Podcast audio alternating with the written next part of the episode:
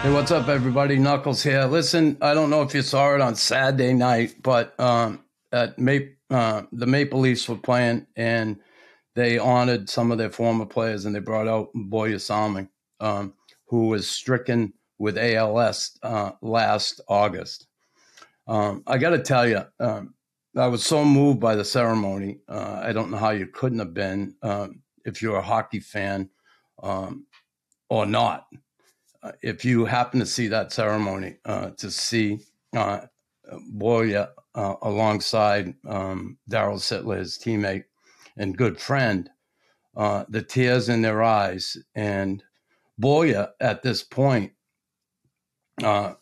cannot speak. His ability to speak has been taken away from him. And, um, you know, he was diagnosed last August. What I want to say about him, and, and, and I had the opportunity to meet him uh, in retirement. I played against him for uh, nine uh, of my 13 years in the NHL. And I got to tell you, um, when I met him, uh, he was one of the nicest gentlemen I've ever met. He was he was just so friendly.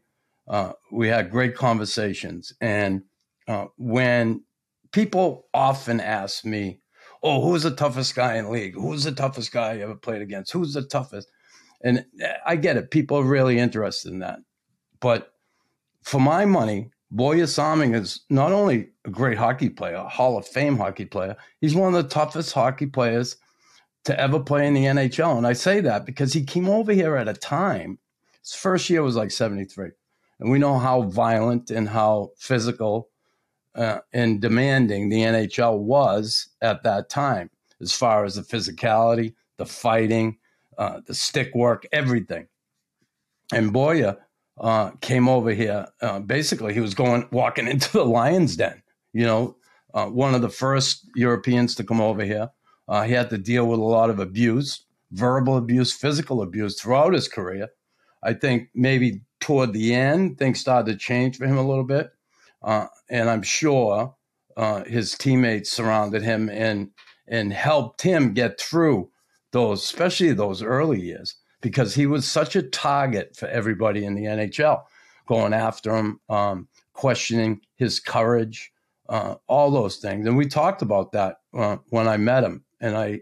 I used to I, no. I asked him how difficult it was on him, and he said it was tough in the early go, you know. And you know, tough isn't always, oh, I drop my gloves and beat everybody up or I'll fight anybody. No, tough is doing what he did. Uh, coming over here. Here's a guy, he lost his dad when he was only five years old. Um, so, you know, not having his dad growing up had to be difficult on him. And then finding his way in hockey, had the passion for the game.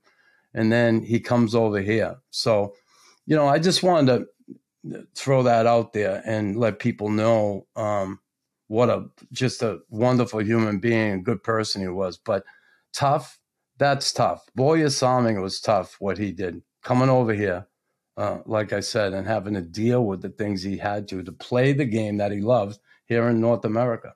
Not an easy thing to do. One of the first guys to do it, and um, and, and blazed the way and opened the door for um, not only Swedes but Europeans, all Europeans. You know, uh, wherever you're from in Europe, whether it's Germany, uh, from Eastern Europe and Russia, um, Czechoslovakia, Slovakia, Czechs. Um, just um, he's the guy who opened the door, and I just um, I wanted to honor him and and and let people know what a good person he was, not just a great hockey player, not just a Hall of Fame hockey player, uh, but a, um, a good person. And uh, nothing but respect for this guy.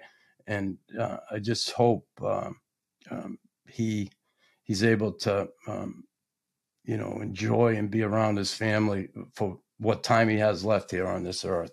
And uh, again, nothing but respect for Börje Salming.